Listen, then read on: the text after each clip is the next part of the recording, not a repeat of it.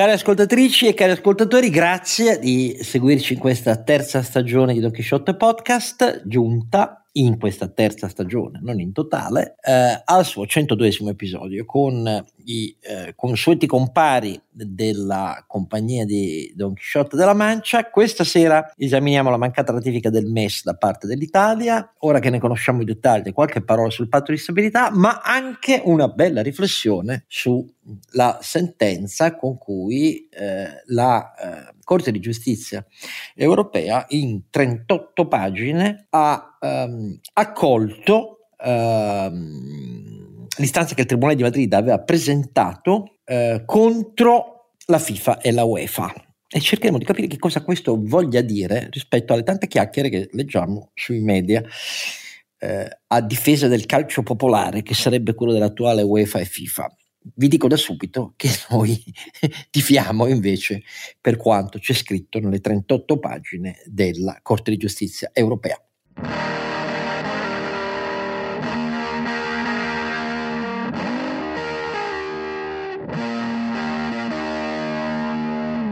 Uh, Cari ascoltatori, innanzitutto ovviamente questa è la nostra eh, trasmissione con cui vi auguriamo eh, buon Natale, eh, il 25 di dicembre. A lei e famiglia. A lei e famiglia, come si dice. Voi sapete tutti che ovviamente il Natale eh, cristiano viene eh, dal 25 dicembre, viene da, perdonate, una specie di usurpazione eh, della festa che l'imperatore Aureliano nel 274 d.C. aveva istituito proprio in questo giorno ed era il Dies Natalis Solis Invicti e questa giornata viene scelta dai cristiani perché eh, nel culto del sole poi c'era anche un, un festeggiamento del, del, culto di Mitra e così via, insomma lasciamo per delle cose storiche, però ovviamente per il mondo cristiano è il Natale, cioè la nascita. Eh, nell'anno zero, anche questa è un'approssimazione molto probabilmente del calendario poi fatto dalla nascita di Cristo eh, di eh, Gesù nella, a Betlemme. E eh, è singolare come questo Natale poi nella storia dell'umanità eh, sia stato il giorno in cui sono avvenute eh, tantissime cose eh, e però ovviamente eh, è la festa del, della famiglia dei cristiani e, e, noi vi facciamo i nostri migliori auguri.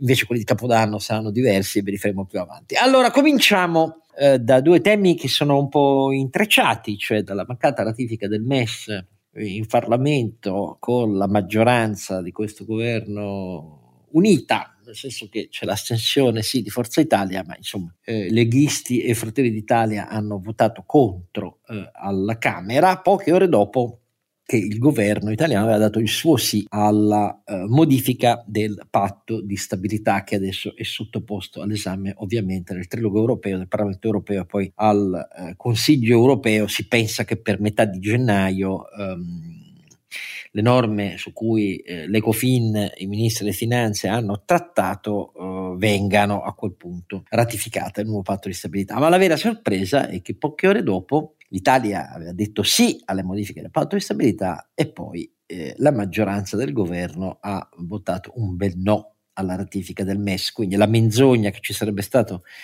il pacchetto tra uh, ratifica del MES e, e, il sì dell'Italia al patto di stabilità è crollata rovinosamente, era una palla clamorosa come si è capito e tutto questo ha delle conseguenze, come è evidente si tratta anche di capirle, di capirle meglio. Partiamo dal MES, cari compari, e eh, poi eh, andiamo a, a vedere eh, cosa ne pensiamo noi sul patto di stabilità, anche se però abbiamo già anticipato. Ovviamente a mio, franco, a mio fianco c'è il grande, io sono sempre Oscar Giannino, Don Chisciotte, ma c'è i, i due grandi, ci sono, e il primo dei due è Sancio Panza. Renato Cifarelli che vi ricorda donchisciottepodcast.it, il nostro sito, ecco. dove potete farci gli auguri di Natale nei commenti. E anche se volete un regalino di Natale per, dare, per sostenere le nostre spese. Detto questo, poi c'è il nostro ronzinante.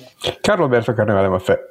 Allora, siete stupiti anche voi della mancata ratifica del MES da parte della destra italiana? Ma no, Oscar, ma perché? Era il loro spettacolo, dovevano fare il loro show populista con balli, canti e cotillons celebrando il, il ritorno della sovranità nazionale, il Parlamento che si riprende le redini, un governo costretto all'angolo dalla, dalla volontà popolare. Ricordo che hanno votato a favore di un eh, di una, um, ordine del giorno in realtà proposto dalle opposizioni, hanno votato stato tre di un'alleanza direi improbabile ma non del tutto impossibile, cioè Movimento 5 Stelle, eh, Fratelli d'Italia e Lega. Eh, ecco, ci manca solo questo, secondo me, tra le sciagure del, del, della nostra sventurata Repubblica, che si formi un fronte populista sovranista con queste tre forze che ci è ma diciamo, ma, diciamo, che se il PD avesse un'anima invece di cercarne vanamente una tra le sue mille contraddizioni dalla posizione scelta da Conte e amici 5 Stelle avrebbe dovuto dire subito bene non ci rompete più i coglioni col campo largo alle europee proporzionale ognuno per i fatti suoi voi statevene con la destra. Ma ovviamente questo il PD non è stato capace di dirlo. Sì, beh, poi il PD è un po' il Giorgetti della sinistra possiamo dire cioè non, dire, non, era aria per litigare con, con, Conte. E poi abbiamo il clamoroso esempio di coraggio e di virile coerenza degli amici di Forza Italia che hanno scelto di, di, di, come dire, di eh, prendere un, una, un, un, atteggiamento di coraggiosa astensione pilatesca su una cosa che dovrebbe rappresentare il cuore, proprio la mission fondamentale di un partito come Forza Italia, che è l'unico membro del Partito Popolare Europeo, eh, eppure che li sono squagliati eh, per meri interessi, eh, diciamo, di, di, di, di conservazione dello status quo governativo. Veramente un pessimo spettacolo, caro Oscar, perché fosse emersa una, una ragione logico, razionale per il no, ma soprattutto una eventuale, legittima, sia chiaro, proposta tardiva, dieci anni dopo, undici anni dopo, non è certamente questa la sede, le proposte di, di modifica si fanno nelle sedi europee, si fanno nelle commissioni del Parlamento, di una, di una, Camera del Parlamento italiano, ma stiamo scherzando. No, ma il bello, il bello è... Ma è della grammatica istituzionale. Il bello, il bello è, dunque, adesso ricordiamolo in pillole per chi ci segue, il MES esiste dal 2012, il dibattito sul MES,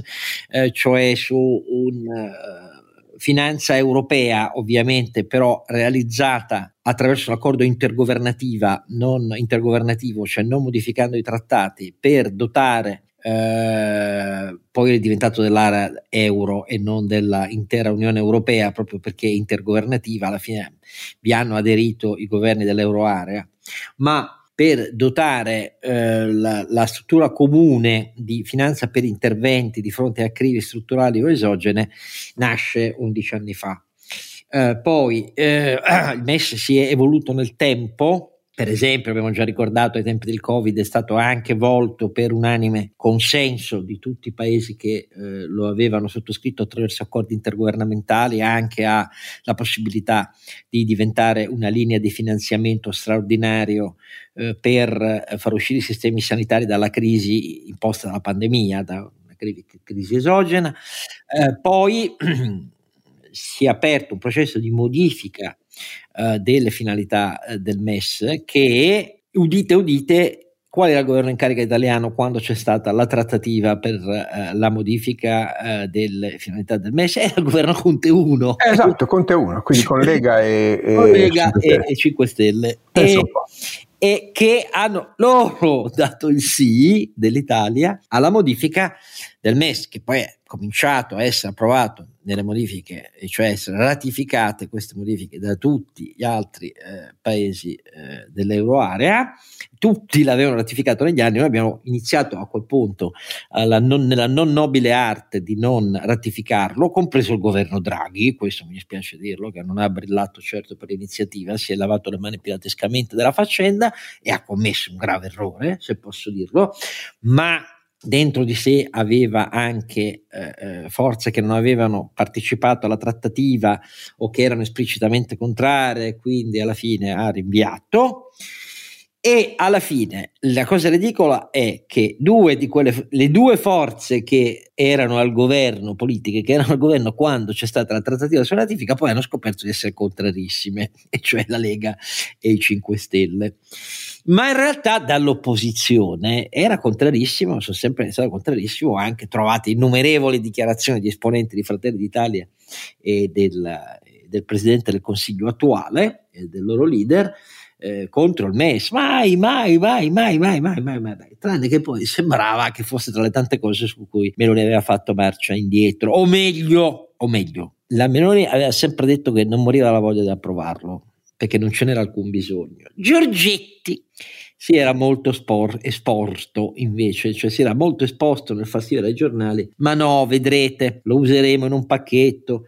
Ehm, e utilizzeremo questa mancata ratifica per entrare nella trattativa del nuova formulazione del patto di stabilità non troppo ostile all'Italia ma ragionevole e a quel punto andiamo alla ratifica. Ecco, questo è quello che Giorgetti si è sempre impegnato a dire, evidentemente mentiva. Io su Giorgetti non ho scusanti, mi dispiace, non gliele do, non gliele do, mentre vedo che la maggior parte pensa che Giorgetti abbia tutti i meriti e sta solo con una compagnia di imbecilli. È la compagnia che si è sempre scelto punto numero uno. Punto numero due, sono innumerevoli le volte in cui si è messo la coda tra le zampe di fronte a Salvini. E terzo è avvenuto anche questa volta. E non sono disponibile neanche alla lettura, per cui no, la Meloni in, in realtà era ormai favorevole a votarla, ma eh, poi siccome i leghisti alla Camera hanno accelerato ehm, l'andata al voto, perché la maggioranza poteva perdersi altro tempo, eh. no, l'hanno accelerata perché a quel punto hanno messo la Meloni contro il muro e la Meloni ha detto vabbè, sono vostro ostaggio, voti anche Fratelli d'Italia per il no. Questa è una ricostruzione rispetto alla quale mi dispiace, non riesco a capire su che basi questa ricostruzione possa avvenire dal punto di vista giornalistico, nel senso che non è che mai la Meloni abbia riservatamente spiegato, abbia messo il tema al centro di un incontro di maggioranza dicendo bisogna votarlo, mai rivolgendosi al suo partito, compreso la Treu, la settimana scorsa ha detto bisogna votarlo, mai! Quindi non è una vittima, è corresponsabile in pieno di questa decisione. Allora, vediamo questa decisione nel frattempo, visto che loro la giustificano dicendo Salvini trionfante, il vero leader di questa maggioranza, no? il Presidente del Consiglio,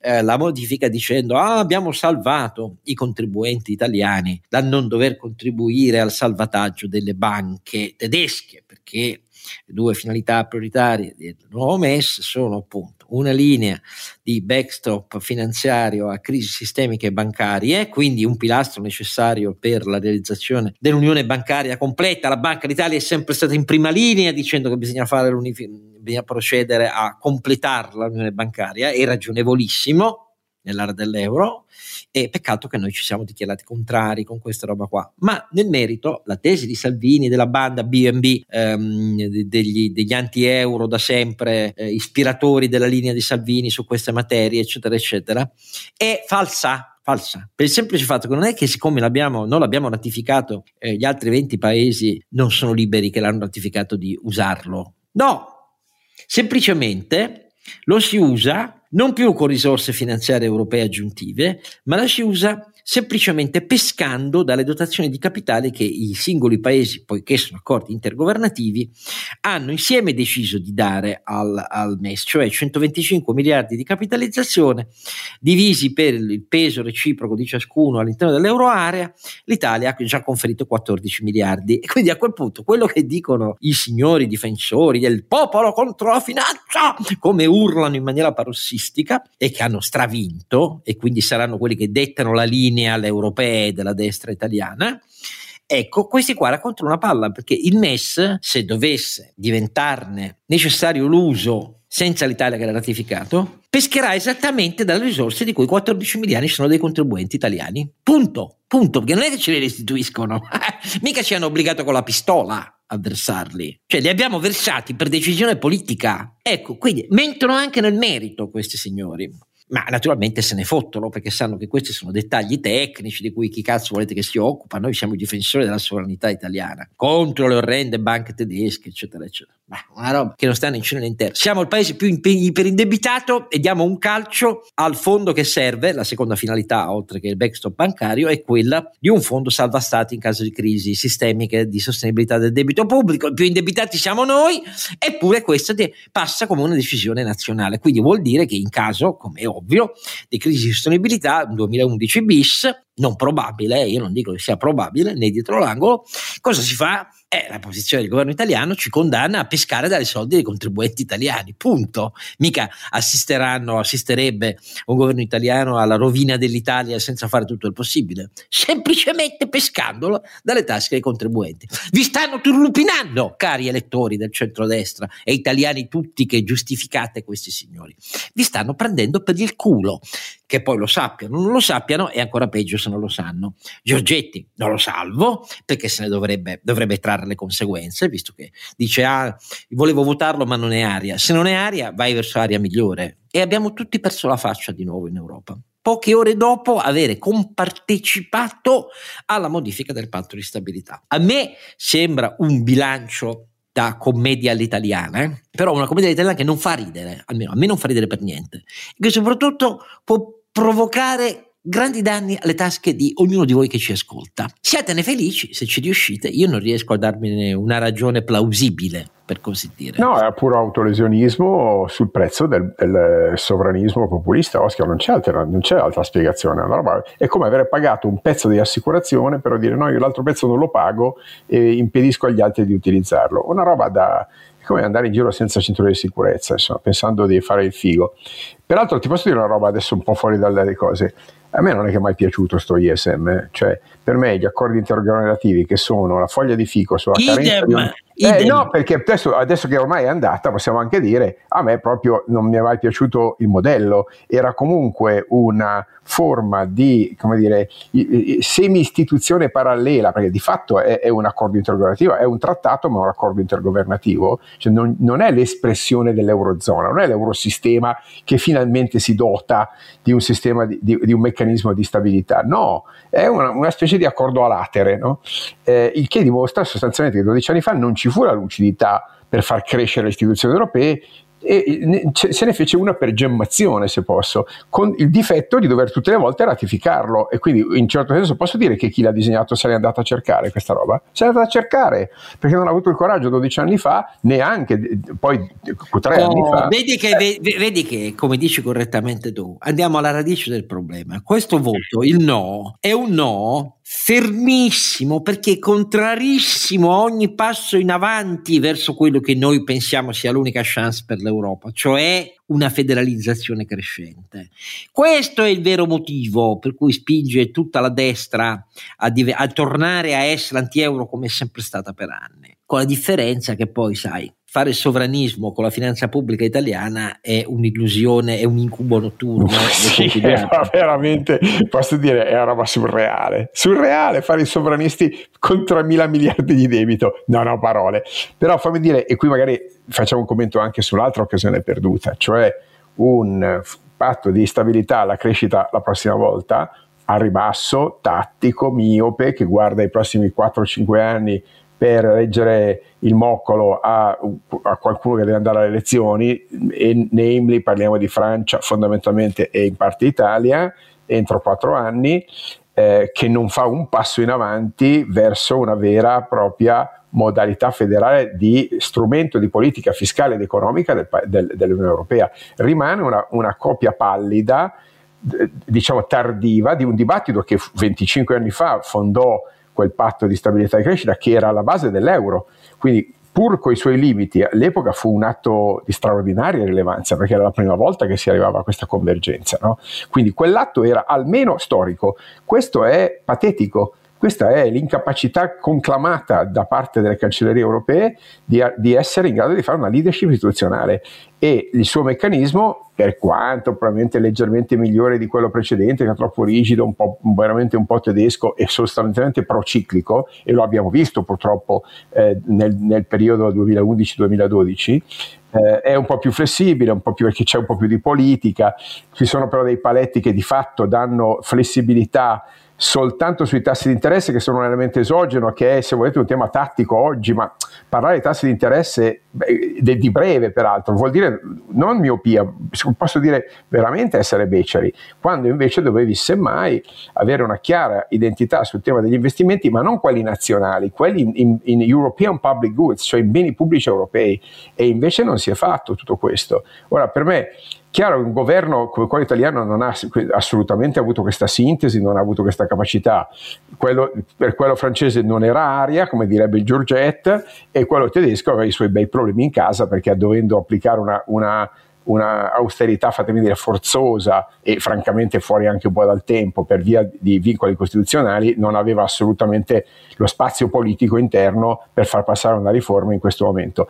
Una coincidenza astrale, se posso dire, di sfiga totale, cioè un incapace, un opportunista e uno che ha i casini in casa. Il resto, del, del, il resto del, dell'Europa, diciamo con la mediazione spagnola, ha fatto quello che ha potuto in qualche maniera per portare a casa un successo politico e che è indubbio. La Spagna posso dire che esce, esce vincitrice in termini politici da questo semestre perché ha, ha comunque come dire, fatto scollinare l'Europa con capacità diplomatiche francamente da grande paese, devo dire. Benvenuta alla Spagna, secondo me nel novero a questo punto dei quattro grandi paesi europei, posto che la Spagna secondo me lo è sempre stato, ma quest'anno secondo me ha scavallato. Oggi, oggi affianca l'Italia e dal mio punto di vista la supera in termini di capacità diplomatica, sicuramente in Europa, e questo dovrebbe dirci qualcosa, specialmente ai sovranisti che fanno tanto i gradassi. Noi siamo retrocessi nella, eh, nella priorità europea. Noi fondatori siamo di fianco e secondo me dietro alla Spagna oggi ed è veramente una cosa che per chi ha visto nascere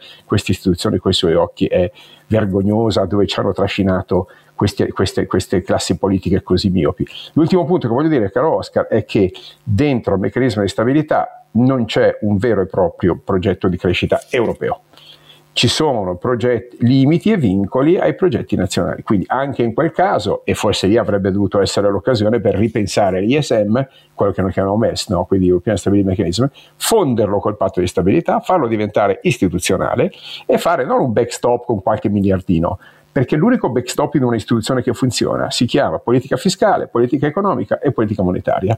Come fa uno Stato serio? Ecco, e allora lì non hai bisogno di fare i fondi, 14 miliardi miei, 14 miliardi tuoi, fai un'istituzione vera, quello che serve ai nostri figli e ai nostri nipoti, mio Dio. Ora, io non ho sentito una voce, una, se non qualche isolato di Bruegel, di qualche think tank, che si è sollevata a dire, signori, avete perso, buttato al vento una delle più storiche occasioni. Le nuove generazioni si ricorderanno di voi come una banda di pusillanimi, pusillanimi incapaci, miopi e tattici. Complimenti.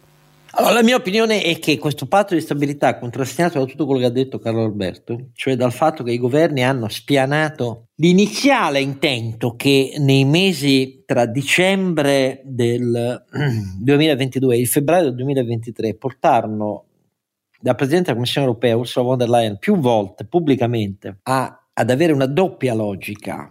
Mm, cioè si augurava che le trattative tra i governi dell'Unione Europea sia sul patto di stabilità, trattativa che è durata tutto il 2023, sia sulla nuova governance, perché non ti dimentichiamo poi che l'Unione Europea ambisce a diventare 35 membri, con i membri balcanici, procedessero di pari, procedessero di pari passo con una logica coerente al Next Generation EU e a Sure, cioè esattamente con quello che ha detto Carlo Alberto, cioè con la necessità di dotare l'Unione Europea di più finanza federale per eh, interventi cooperativi per le priorità sui beni pubblici europei che nel frattempo in questi due anni l'Unione Europea ha definito con un vigore mai in precedenza, l'ha fatto con un profluvio eh, di atti normativi, direttive, regolamenti, sulle due transizioni, eh, sicurezza, difesa, l'indipendenza tecnologica, l'indipendenza degli input di produzione, eccetera, eccetera, eccetera. E, e però poi è stata tacitata dai governi. Ursula von der Leyen a quel punto si è sentita dire riservatamente piantala, perché tu come Presidente della Commissione europea andrai in scadenza, no, non ci vieni a dire tu che cosa i governi devono fare. E infatti la trattativa è stata quella contrassegnata da tre grandi fattori. Il primo fattore, eh, la Francia molto indebitata e con uh, una posizione di crescente debolezza di Macron in vista delle prossime elezioni franci- europee e francesi. Secondo, la crisi in cui si è avvitata la Germania con uh, fino alla sentenza della Corte di Karlsruhe sui fondi extrabilancio, che da una parte eh, all'interno del governo uh, ha eh, creato difficoltà crescenti per il Partito Liberale che oggi è sotto la soglia del 5%, il cui leader, il ministro delle finanze, ha iniziato a indurire la posizione, a dire noi dobbiamo tenere comunque eh, nel bilancio tedesco il principio del deficit zero, eh, dobbiamo mh, anche nel patto di stabilità chiedere eh, non, come dice la Commissione, eh, piani di 4 o 7 anni per i più indebi- per indebitati costruiti su una modellazione per ogni paese della sua situazione. No, noi dobbiamo, fianco a questo, può andare bene questo solo se ci mettiamo dei parametri quantitativi obbligati di rientro del deficit e del debito ogni anno. E poi terza posizione, quella di un'Italia che no, non ha saputo a quel punto costruire una coalizione europea. Uh, pur avendo le possibilità, eh, perché tutti gli errori li abbiamo commessi sia con la Francia, dove il ministro Le Maire era su posizioni simili a quelle italiane e non certo a quelle tedesche di Linner, sia nei confronti della Spagna, dove tutte le sfuriate ovviamente a favore di Vox in Spagna ci hanno messo in cattiva luce, perché poi alla fine il premier invece è Sanchez e Vox ha precipitato il Partito Popolare, pur primo nei consensi, in ripresa a non poter governare. Ecco, noi ci siamo pregiudicati a tutte queste possibilità. L'Italia poteva avere, poteva dar voce a una coalizione che oltre a questi due grandi paesi piscava all'est, naturalmente non all'Ungheria o alla Polonia prima del voto, che oggi ha portato trionfalmente al voto, a, a, a, governare una svolta per cui il sovranismo è stato bastonato e, e, e oggi a guidarlo, eh, a guidare la Polonia è eh, Tusk, ma ai membri eh, dei, ai paesi baltici, ai membri dell'Est, che erano naturalmente in vista dell'allargamento ulteriore a est dell'Unione Europea, sono preoccupati del fatto di perdere accesso alle risorse dei fondi ordinari europei basate solo sulla media e mediana del proprio reddito rispetto a quello medio europeo, perché è chiaro che l'ingresso di paesi a reddito più basso sposta risorse a favore di questi nuovi paesi. Quindi noi avevamo sulla carta tutte le possibilità di giocare la carta che chiedesse esattamente al binomio nuovo patto di stabilità e nuove regole di governance per l'Europa allargata di ottenere più voce a favore di più finanza europea a fini cooperativi come quelli del Next Generation EU. Abbiamo deciso invece disastrosamente di giocare una partita impropria basata sul ricatto. Eh, noi eh, siamo pronti a non votare il patto di stabilità se non limitando il più possibile nei prossimi anni, prima delle prossime elezioni, interventi coatti rispetto ai limiti di deficit, di rientro del debito che con la nuova legge di bilancio noi abbiamo spostato in avanti. Ecco, questo è stato il nucleo della posizione eh, italiana, oltretutto costruita anche in questo caso su una menzogna a cui i media italiani hanno dato tutti retta, perché non era vero che c'era bisogno dell'unanimità. Eh. Quindi anche se noi avessimo detto no, il patto di stabilità con tutti gli altri paesi favorevoli passava, quindi, però, detto questo, quindi una carta del veto giocata su una base eh, giuridica che non esisteva. Questa è stata la brillantezza della nostra posizione. Detto tutto questo, nella trattativa finale, comunque, questo nuovo patto di stabilità è abbastanza vero che concede una flessibilità, perché resta l'esame paese per paese, restano i programmi a 4 a 7 anni, a 7 anni di rientro per gli preindebitati se tu fai le riforme e applichi bene il PNRR. Il fatto che nel processo annuale di riduzione di deficit e poi debito uh, si valuterà, non è ancora chiaro come tecnicamente, la tua spesa per interessi, la tua componente di spese per la difesa non è passata la cosa invece degli investimenti per il PNRR, questi peseranno per limitare gli obblighi che comunque sono stati introdotti di riduzione del deficit e poi del debito, prima si, abbassa la propensione al deficit annuale dei paesi sopra il 90% di debitamento, quindi riguarda anche la Francia. E poi si passa alla riduzione del debito, la riduzione del debito deve essere di almeno un punto percentuale di PIL l'anno, ma prima bisogna far abbassare la propensione al deficit per i paesi più indebitati e bisogna che a quel punto nel programma pluriennale eh, non si superi non il 3% precedente di deficit sul PIL, ma l'1,5. E l'1,5 se il, eh, il, programma di rientro si fa in 4 anni, cioè se non ti impegni alle riforme, eh, è più o meno di uno 0,4 l'anno o altrimenti scende a 0,2 qualche cosa. Questo questa serie di criteri, alcuni anche contraddittori tra l'altro, perché se c'è una flessibilità da, da un altro giudizio, poi ci sono dei numeri concreti, ancora non è chiaro capire co- come diavolo ci si può districare in questa faccenda. Comunque modifica radicalmente il, eh, la tempistica annuale della redazione dei documenti in vista della legge di bilancio che attualmente è in vigore nel nostro paese, perché la questione fondamentale è il timing della redazione di un programma di rientro della Commissione europea a cui poi il governo nazionale deve diventare controparte parte con le sue controdeduzioni. E in ogni caso, secondo me, rientreremo in un percorso di riduzione del deficit che secondo me non è assolutamente quello previsto dalla legge di bilancio che oggi il Parlamento tra qualche giorno spero comunque deve approvare entro il 30 di dicembre. Ecco, questa grande cosa ci poi porta al MES, no, e quindi anche quello non ci darà una grande carta da giocare in più. Questo è quello che è avvenuto. Eh, e quello che è avvenuto però eh, il mio giudizio politico, poi passo la parola a Renato, è che è un grande favore a tutti i partiti populisti sovranisti e antisistema in Europa. Perché siccome non c'è uno straccio di novità verso un passo avanti federale, si rafforza la posizione di chi invece fa il sovranista anti-europeo in tutte le elezioni nazionali e in tutte non solo a livello nazionale, ma anche nelle prossime europee. Che i governi vogliano questo per poter contare ognuno su qualche 0, di deficit in più dà l'idea di come è messa oggi la politica in Europa. Tutto questo mentre nel mondo c'è questa grande gara di trilioni di dollari per incentivi a maggiori investimenti nelle tecnologie avanzate tra Stati Uniti e Cina.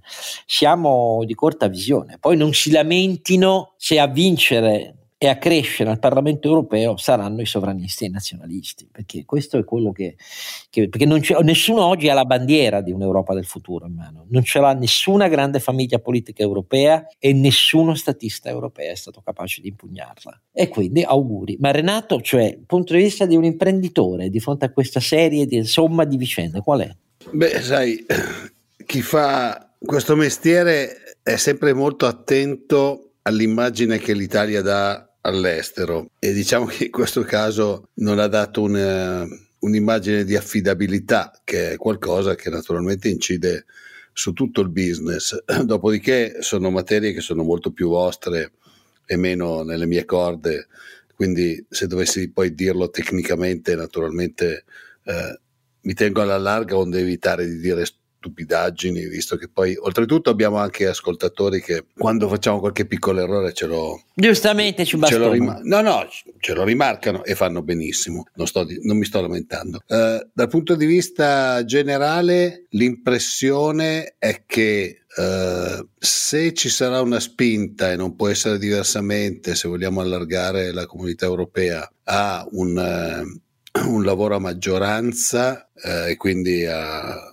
alla fine del potere di veto e in generale ci saranno un po' di riforme, l'impressione è che probabilmente noi saremo tagliati fuori e il nostro posto verrà preso dalla Spagna, come diceva prima eh, Carlo Alberto, anche perché con, eh, con le ultime cose che sono successe noi stiamo dando in Europa una, una immagine di poca affidabilità. Non dimentichiamoci che anche sul PNRR eh, la base del PNRR erano le riforme e abbiamo fatto ben poco. Uh, sul MES eh, verrà fatto probabilmente senza di noi e quindi noi rimarremo scoperti, cosa che potrebbe portare anche da quanto leggo alcuni problemi poi in futuro, perché naturalmente uh, i soldi si spostano dove sono un po' più protetti. Eh, cioè, insomma, il 2024 sarà un anno difficile. Eh, tutte queste cose messe assieme non mettono di buon umore, ecco, per usare un eufemismo.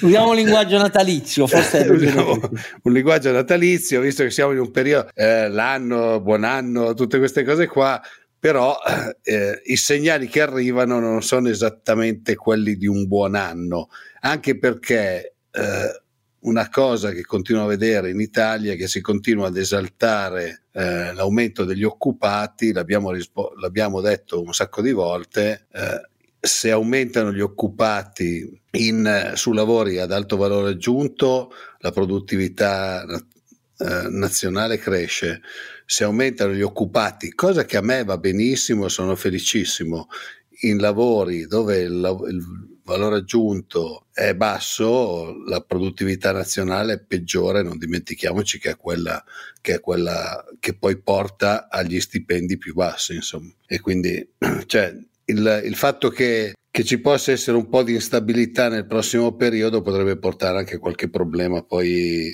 su, su avere ricadute un po' su tutto la, l'andamento economico dell'Italia. Speriamo di no. E con questa speranza, eh, noi siamo più critici, giustamente invece Renato ci mette anche una nota di... perché è incerto, è il futuro dell'Europa, è incerto, è inutile che ce la meniamo così, ed è più incerto dopo questo, questi ah, ultimi ah, sviluppi, quindi non possiamo fare dai, previsioni sull'incertezza. Però, insomma. Tante volte hanno parlato di Europa a due velocità, ogni, ogni passettino che tu fai... Eh... Sì, qui però siamo alla prima e alla retromarcia, se le due velocità sono queste, caro Renato. Eh, cioè... Eh, vabbè, ho capito. Cioè, adesso, purtroppo, purtroppo, noi non possiamo farci niente, lì è stato un gioco di potere interno al, al governo e infatti avete ben ribadito all'inizio quali, qual è stata l'alleanza e quindi governo giallo-verde come base con la giunta di Fratelli d'Italia. Diventa, diventa, difficile in una situazione di questo genere pensare che facciano qualcosa con una visione che non sia quella elettorale oppure quella di dire noi avevamo promesso quella cosa lì e la facciamo. Insomma. Però. Sai, questi possono campare tranquilli, l'opposizione è ridicola, quindi no, no, l'opposizione è ridicola, il, il, fronte liberale lasciamo perdere in preda a follie totali e se lo sogna la doppia cifra no, no, l'opposizione non esiste. Aveva preso quindi. le ultime politiche, quindi l'opposizione non è che non esiste, esiste ma è ridicolo.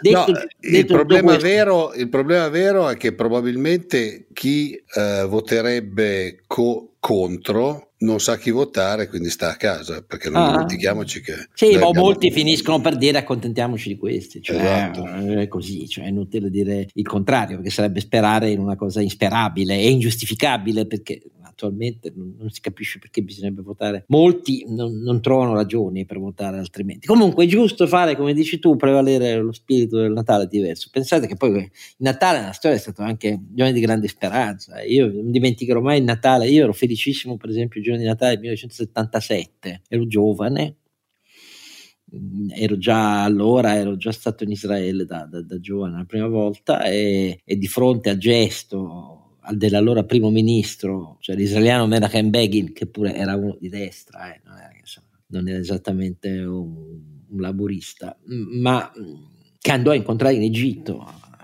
Anwar al-Sadat, eh, un passo concreto che poi portò l'Egitto, insomma, a, al riconoscimento di Israele, a un trattato di pace, e quelli per, per, me per esempio è stato uno dei Natali più di speranza della mia vita, per quello che si muoveva nel mondo, ecco voglio dire, e non ci resta quindi che essere anche depositari di speranza, perché poi non è che sia sì, Diciamo che nel 77 era meglio pensare al mondo che all'Italia, ecco.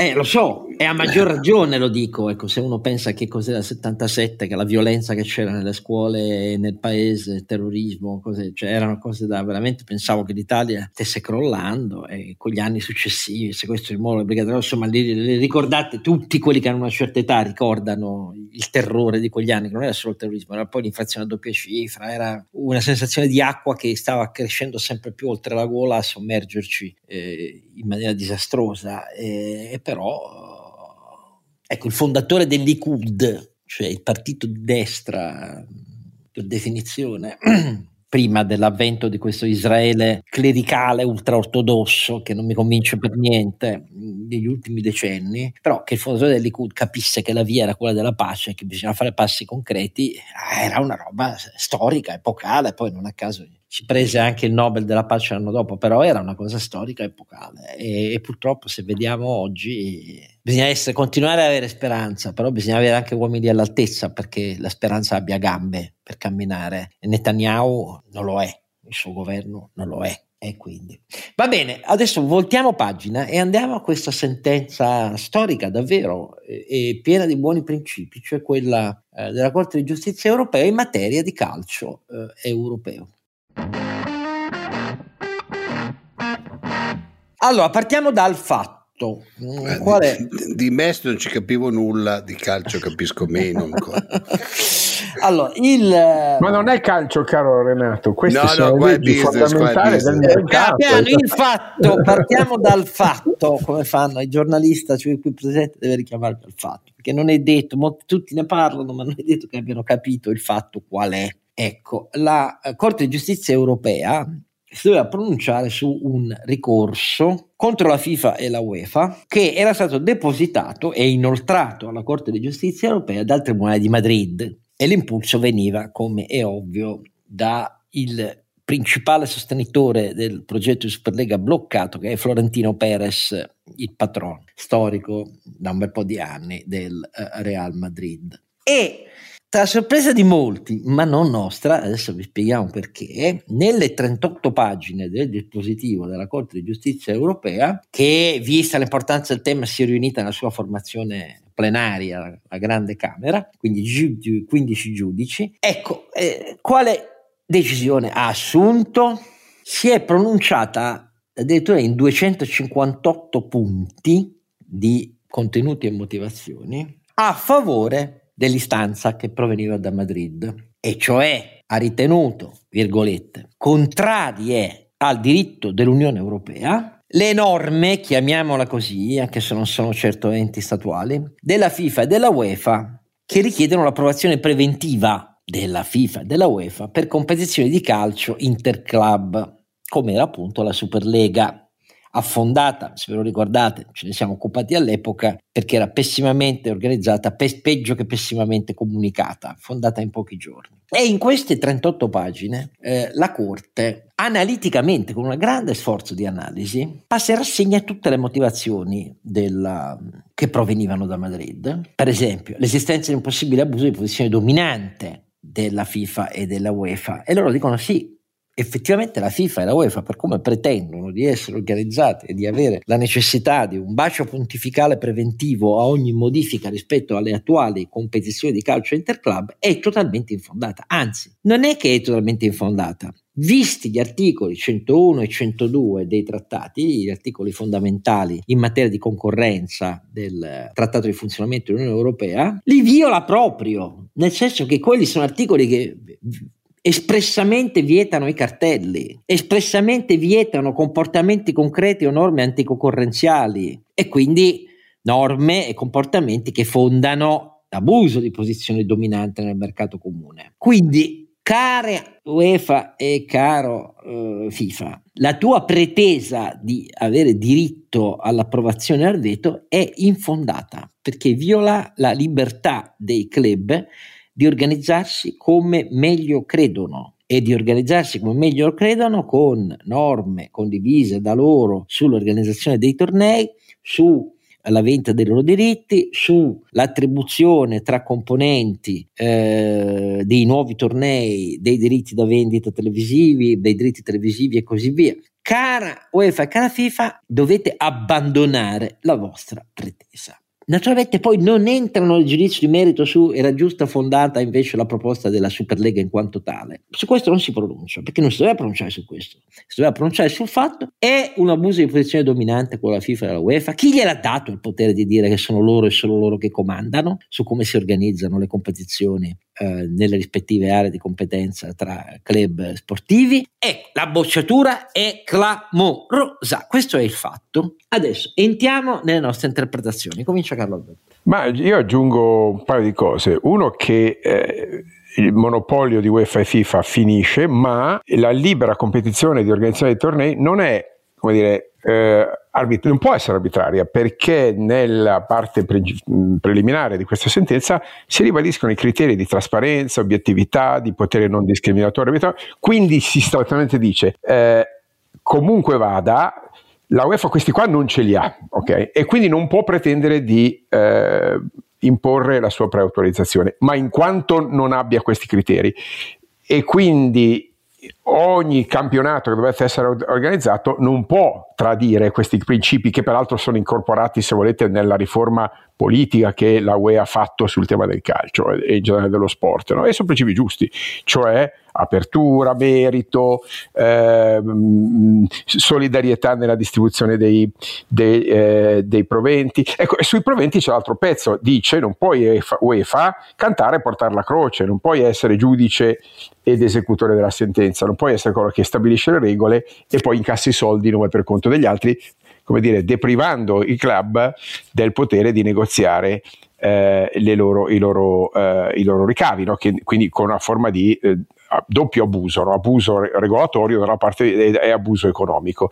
Questi passaggi sono fondamentali perché Oscar, come ho cercato appunto di spiegare in questo pezzo sul foglio che ho scritto l'altro giorno, gli impatti sono tre, cambiano i modelli di business, cambia la tecnologia e cambia anche un pochino la funzione geopolitica del calcio, che ricordiamo è il prodotto culturale, si va per dire, è il prodotto spettacolare più importante che l'Europa ha.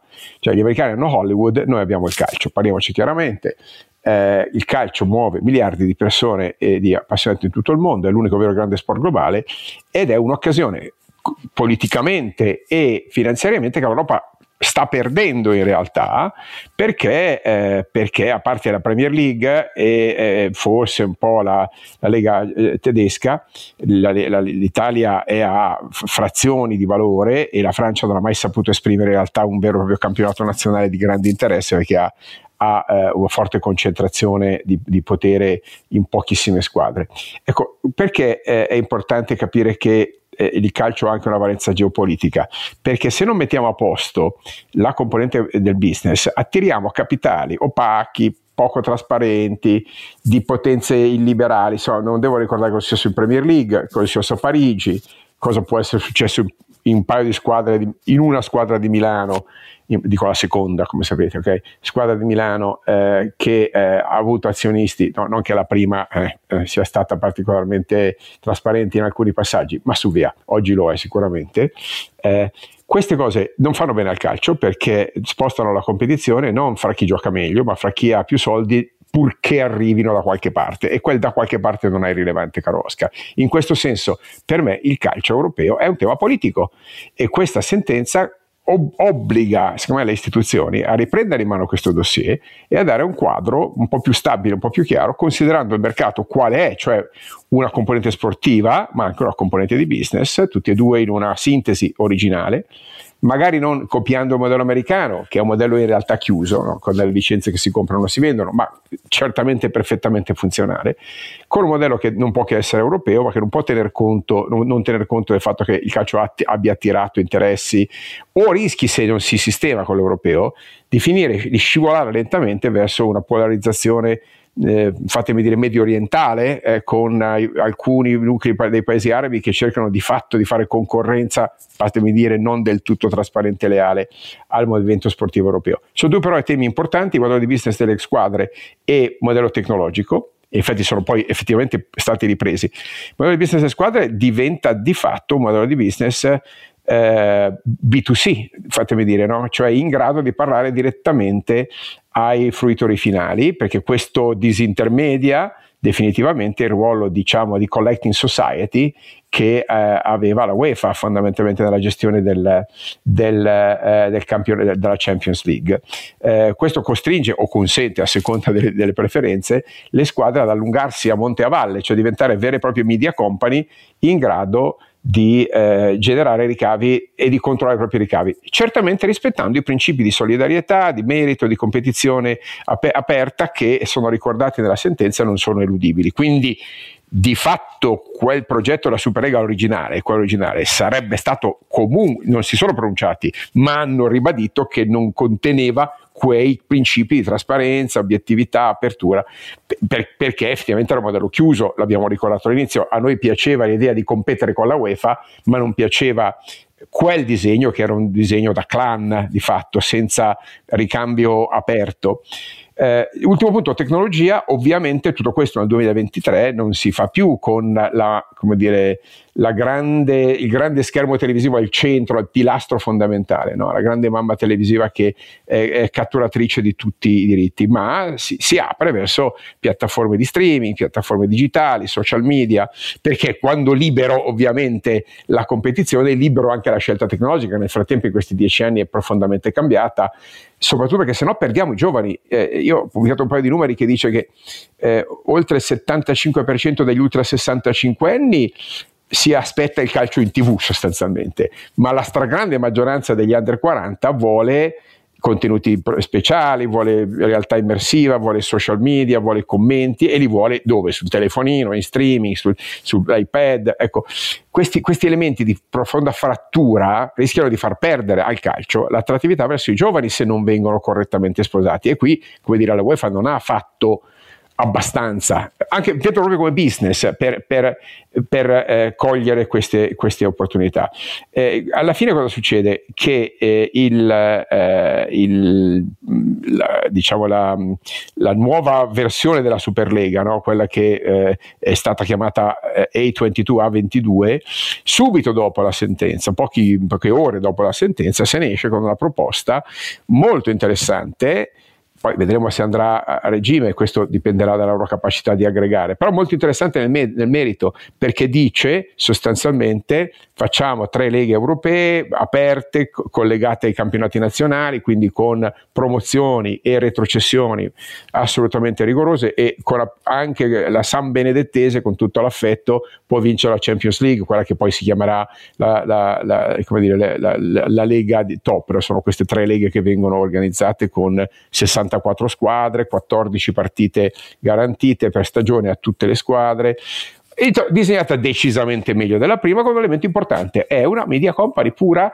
che eh, progetta di diventare freemium, ovvero offrire gran parte delle partite gratis con la pubblicità oppure in abbonamento eh, senza pubblicità o con meno pubblicità con contenuti speciali. Freemium questo vuol dire no? che usi internet che ti dà bassi costi di distribuzione per arrivare a miliardi di persone a bassissimo costo finanziato dalla pubblicità oppure per chi vuole di più, può permettersi di più, eh, un piccolo abbonamento, piccolo grande a piacere, che però come dire, risolve il problema della frammentazione che si è avuto in questi anni, per cui oggi per vedere il calcio ti devi fare due o tre abbonamenti, saltare da una piattaforma all'altra. Francamente non un bello spettacolo, se posso dire, per, per, un, per un, prodotto che ovviamente vive di linearità, vive di sincronicità e quindi la iperframmentazione non, non favorisce nessuno.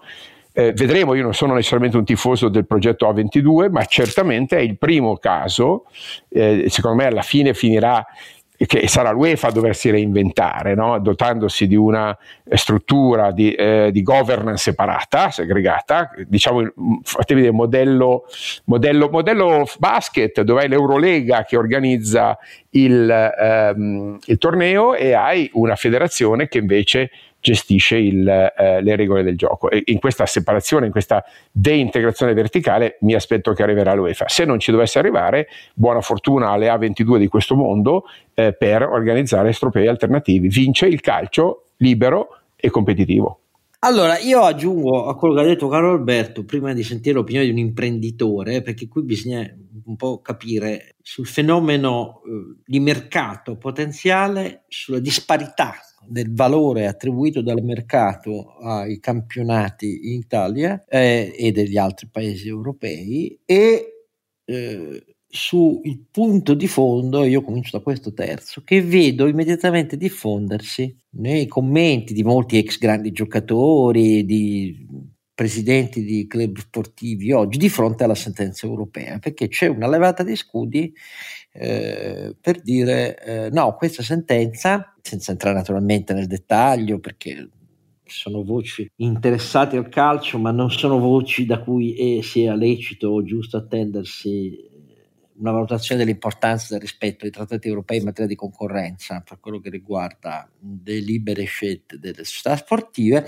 però il grande tono generale è stato immediatamente no alla finanza che vuole diventare padrona del calcio, bisogna difendere il calcio popolare, dei tifosi. Allora, io su questo proprio non capisco come la struttura attuale della UEFA guidata da Ceferin possa essere difesa come una struttura di gestione del calcio europeo eh, che tutela i tifosi e il merito.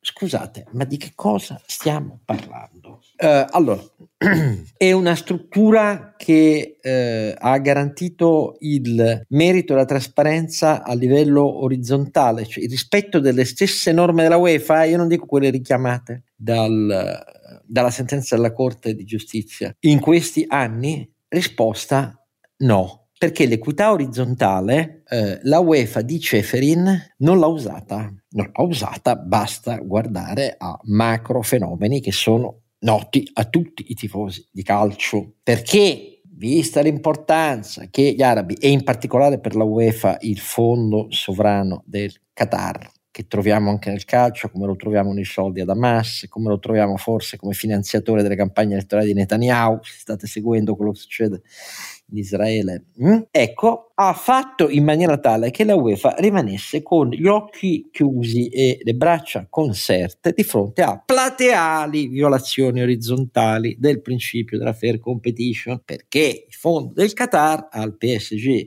di Parigi si è potuto permettere di violare qualunque regola di fair competition finanziaria rispetto agli altri club. Ecco, ma in maniera clamorosa, nel senso che gli acquisti eh, fatti eh, a Parigi, eh, senza rispetto alle regole di trasparenza, erano la più plateale violazione di ogni equità orizzontale tra i diversi campionati e tutti i club che vi partecipano nell'area di pertinenza della UEFA. Eppure così è andata. Lascio perdere poi come la FIFA ha organizzato e ha tentato anche di proporre anni fa la modifica dei mondiali, se vi ricordate. Infantino è un altro capitolo a fianco che mi ripugna veder collegato alla difesa del calcio popolare e dei tifosi. Oltre alla solidarietà orizzontale, perdonate, c'è una questione con la UEFA attuale paradossalmente macroevidente e nota a tutti i dirigenti delle società sportive di violazione della, del principio eh, cooperativo verticale perché la UEFA di che cosa vive? Lo sanno i tifosi di calcio, gli altri no, noi dobbiamo parlare a tutti. Vive fondamentalmente eh, dei proventi delle competizioni europee. No? Quali sono le competizioni europee? Sono ovviamente la perla tra tutte, la Champions League e poi l'Europa League, la Conference League e la Supercoppa UEFA. Ecco, queste quattro eh, competizioni che sono di pertinenza UEFA negli anni, guardiamo gli ultimi tre anni, portano a casa un fatturato lordo, eh, quindi proventi, tra i 3 miliardi e mezzo e i 4 miliardi e mezzo per stagione. E la UEFA se ne prende mezzo miliardo. Per fare che? Non, non, non, mi è molto chiaro, visti i suoi effetti che ho richiamato prima. Comunque se li prende, se li prende eh, cioè più o meno il 15-16% del totale dei, dei, proventi. Questo ha continuato a farlo, la struttura che fa capo a Neoni Svizzera e guidata da Ceferin, malgrado in questi anni col Covid le perdite di ognuno dei grandi campionati europei abbiano ammontato a miliardi per ognuno dei campionati europei ogni anno. Allora, di fronte a una situazione, faccio solo questi due macro esempi, così caratterizzata, con che cappero di argomenti vedo sostenuta la tesi che deve rimanere tutto così com'è per tutelare il calcio dei tifosi, il merito e la giustizia cooperativa di fronte allo strapotere della finanza, degli arabi e così via. Gli arabi già fanno quello che vogliono in Europa, scusate, lo sapete benissimo che è così. Ecco, allora, per me la sentenza della Corte, io mi auguro, sia l'inizio di una o profondissima revisione della UEFA, non ne vedo molte le premesse, perché in questi anni Infantino e Cefrin sono stati dei maghi politici per costruirsi il loro diritto a restare dove stanno, oppure di qualcuno che organizzi tornei e abbatta questo sistema in nome del principio della libera concorrenza, della trasparenza e del merito vero. Non è possibile avere organi di governo del calcio europeo che si prendono mezzo miliardo l'anno mentre i campionati piangono per miliardi ogni anno. Cioè, è, è In Italia poi, vederlo questi argomenti, ho finito in Italia, sollevati, mi fa ancora più venire i brividi e mi fa pensare di essere un coglione, come sempre un solitario coglione che non capisce un cavolo di niente. Solo così posso capire come in un campionato come il nostro, dove ai club le regole vigenti nazionali praticamente impediscono quello che in Premier League è stato uno dei fondamenti per l'avvaloramento per multipli dei loro diritti televisivi è il campionato che raccoglie più miliardi di sterline eh, rispetto agli altri europei. Perché? Perché lì ogni club ha il suo impianto, da noi, eh, figurati, la politica vive dei veti, anche quando ci sono proprietà di calcio che dicono paghiamo tutto noi, il, eh, il vanto della politica, appunto a livello locale, perché sono i comuni delle grandi città, è quello di dire no, non li fate. E quindi solidità patrimoniale appesa semplicemente ai flussi annuali, cioè ai risultati, e se si arriva in zona coppe. Questo è il calcio italiano, con molti club che finiscono regolarmente, sta ricapitando il Verona in default, con proprietà discutibili, che vi devo ricordare Viperetta alla Sampdoria, vi devo ricordare patroni di altre imprese che hanno finito di fare proventi e vivono solo di calcio, perché riguarda anche De Laurentiis al Napoli. Vogliamo parlare del sistema di potere costruito dallo Tito e questo sarebbe il calcio popolare per i tifosi che, difende, che difendono campioni ed ex campioni del calcio italiano e dirigenti sportivi italiani? Scusate, no, no, non vedo proprio come si possa immaginare una cosa simile. Il calcio italiano nel ranking cade, i proventi con le gare annuali su cui si spacca tutta la Lega Calcio ogni volta sono una frazione rispetto a quelli della Premier League, ma anche rispetto a quelli della, del francese tedesco, ecco, per capirci, e spagnolo. Ecco, ma perché qui mancano proprio i presupposti per un ragionamento su una solidità finanziaria e patrimoniale costruita sul merchandising, sulle attività commerciali collaterali degli impianti fissi, eh, che devono essere di proprietà delle squadre. Le abbiamo fatte quotare, senza imporgli la necessità di tutto questo. In Italia le abbiamo fatte quotare alcune società di calcio, costruite solo sull'erraticità dei flussi finanziari e dei risultati annuali, cioè abbiamo persino piegato il mercato finanziario a considerare club, gli abbiamo garantito una legislazione fiscale eh, che ha consentito per anni di non ottemperare agli obblighi contributivi e fiscali dilazionandoli nel tempo, nel frattempo avendoli reso poi società invece a fini di lucro. No? Ecco, cioè, tutto questo fa pensare davvero che il calcio italiano, i cui risultati di perdita nei ranking, eccetera, eccetera, sono sotto gli occhi di tutti, ci, sia un calcio popolare da difendere e che lo stesso valga in Europa con la UEFA. Io mi limito a dire che questi argomenti non li capisco. Non li capisco. Io mi sarei aspettato un grande inno corale ai principi della sentenza eh, della Corte di Giustizia europea. Probabilmente no, non capisco io. Renato, dimmi tu. Allora, io dai, la vedo sul, dal punto di vista business. Noi siamo legati a, a, un calcio che in moltissimi casi non è mai stato gestito in modo completamente professionale perché il calcio in Italia è sempre stato in molti casi una diciamo un viatico per avere un certo tipo di visibilità, un certo tipo di scambio politico e, e cose di questo genere, soprattutto anche a livello locale. Eh, secondo me eh, l'Italia è anche nel calcio un paese che è legato al, all'abbiamo sempre fatto così, al car, alla cara vecchia Rai che trasmetteva le partite alla domenica sera, novantesimo minuto e cose di questo genere. Non c'è una cultura in generale nel calcio, ma come in mille altri business, eh, dell'innovazione, quello che raccontava Carlo Alberto prima, cioè che il mondo è cambiato, che i giovani cam- vogliono avere qualcosa che è completamente diverso a livello di fruizione, che è completamente diverso a livello di poterlo gestire in streaming, in mobilità, eccetera, eccetera. Secondo me questa sentenza non farà che accelerare le differenze e non sono sicuro che per il calcio italiano sia una buona notizia. Cioè nel senso che tu temi che altrove si accelererà, qui i freni di questa maniera sbagliata innanzitutto della politica di guardare al calcio, basta vedere le leggi sul calcio italiane, non è un sistema che ci consentirà di accelerare come, altro, come altrove faranno, probabilmente. Ma eh, probabilmente qua rimarrà questo strano, eh, strano intreccio. Non so, magari poi c'è anche all'estero, però ho sempre visto uno strano intreccio fra politica e calcio qua in Italia. E quello non porta mai bene, insomma, dal punto di vista del, del business. Cioè sappiamo come in Italia qualsiasi cosa che è poi legata alla politica sia più una posizione di, re, eh, di rendita che una posizione in cui sei attento a soddisfare il mercato. Pensa allo Tito presidente, senatore, presidente della commissione bilancio al Senato. Questo so non commento, mi ci ridacchio sopra perché dà l'idea ecco, di che cos'è quello che stai dicendo. Vabbè.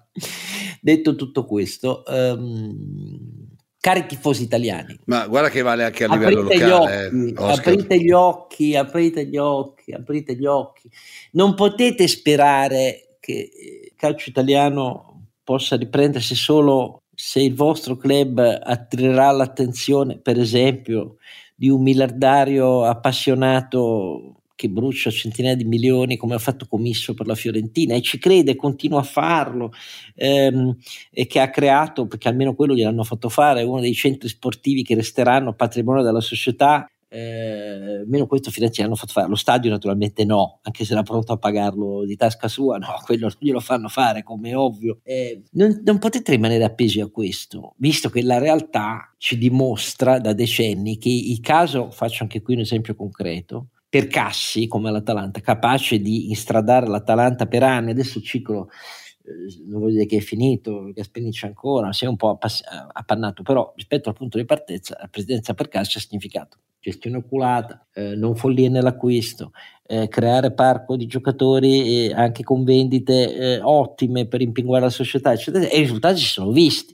Però queste sono eccezioni nella realtà italiana, sono eccezioni e soprattutto il depauperamento di valore marginale del nostro calcio, del nostro campionato, come si vede raffrontando l'esito delle gare per i diritti annuali eh, o pluriennali come si fanno negli altri paesi perché per la Premier League sono pluriennali mica hanno per anno ogni volta con una trattativa per mendicare da zone, team come viene in Italia. Però detto tutto questo eh, non si possono risolvere solo con qualche matto desideroso di spendere i soldi.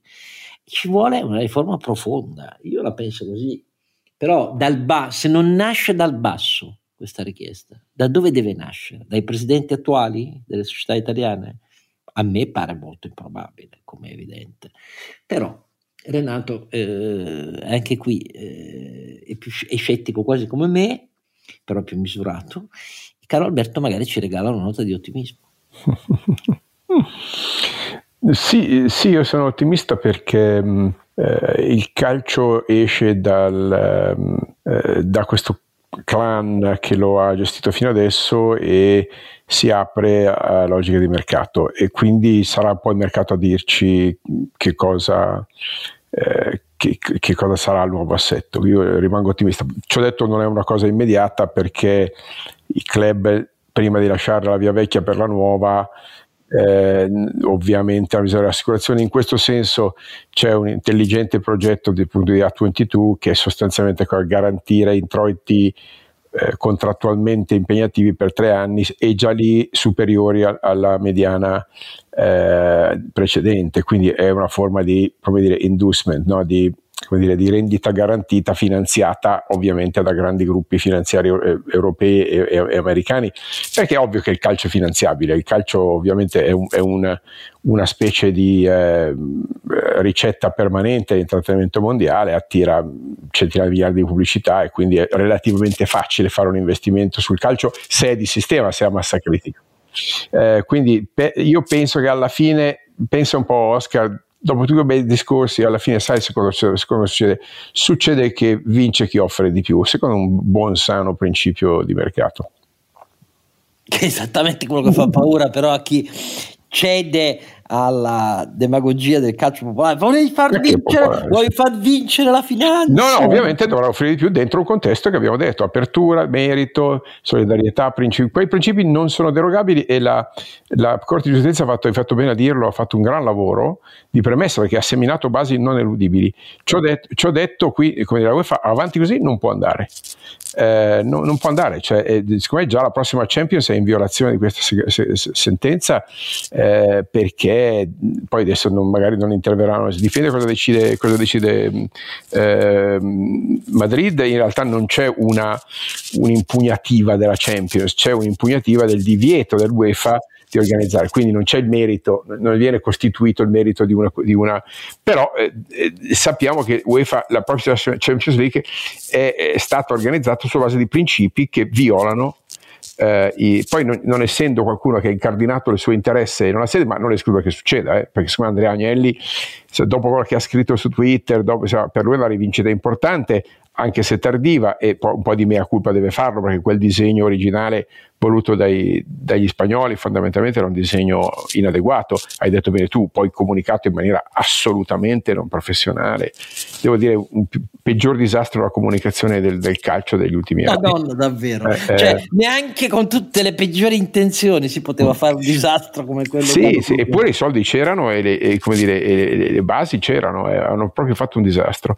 Ci ho detto, quel modello di Lega, Superlega, eh, lo rivediamo ancora oggi, quella Superlega era eh, sbagliata. Quella che emerge dalla proposta di A22, che è di fatto eh, l'Araba Fenice rinata sulle cene di quel progetto, è decisamente più interessante, ovviamente deve, dovrà confrontarsi col mercato perché, e, e, con le regole che abbiamo detto. Quindi io sono ottimista perché questo secondo me richiamerà capitali in Europa sarà un driver, te lo dico sinceramente, dell'evoluzione tecnologica europea, perché alla fine il calcio attira capitali e, e, quel, e, e i capitali attirano tecnologia. Quindi benvenga la, la sentenza della Corte perché libera non solo gli spiriti sportivi ma anche quelli animali quelli animali, ah, c'è gli animal spirits. Eh sì, dai, cioè, ci stava un po' di assonanza, no? Eh.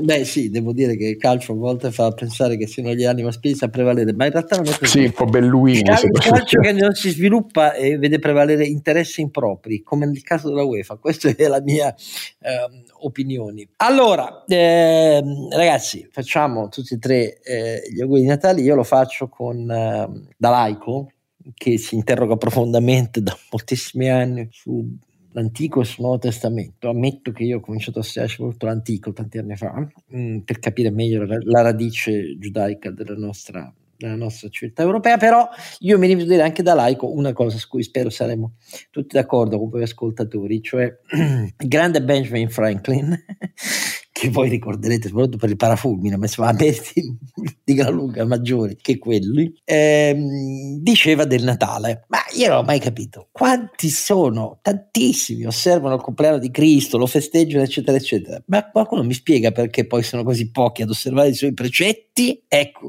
io questo poi alla realtà italiana si, si attaglia bene, ma in realtà a tutto l'Occidente. I miei auguri di Natale sono festeggiate pure il Natale con tutti i vostri familiari, eh, però allora lo dovete prendere un po' più sul serio. Cioè, e più sul serio significa che bisogna essere capaci di solidarietà, comprensione, integrazione, tutte cose che vedo invece ruggire in senso contrario eh, in un paese che ha detto ai profughi di 16 anni e 15 anni no guarda facciamo che tu ne hai 18 comunque così io ti levo i diritti eh, che il nostro ordinamento prevede anche per i profughi minorenni e in più taglio pure le risorse al comuni. Ecco sono gli stessi che poi difendono il presepe? Ma che cazzo volete difendere il presepe? Disonorate qualunque fondamento de, de, del cristianesimo. Questa è la mia opinione e lo dico da laico.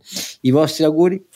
I miei auguri sono di una nascita, di celebrare una nascita, no? eh, forse l'unica cosa veramente rivoluzionaria dell'umanità.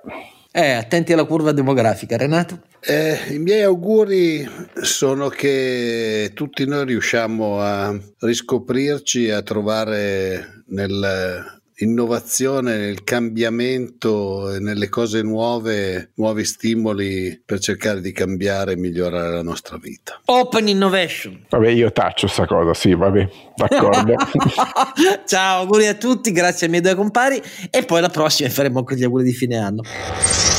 Don Chisciotte è un podcast autoprodotto da Oscar Giannino, Carlo Alberto Carnevale Maffè e Renato Cifarelli in collaborazione con mdeaudio.com. Per la pubblicità scrivete a info at donchisciottepodcast.it. La sigla e le musiche originali sono incise dalla famiglia Bonfiglio, l'autore è Michele Novaro. La copertina è di Simone Angelo Ferri e non ci sono autori perché andiamo rigorosamente a braccio, mentre le uscite sono regolari nella loro irregolarità.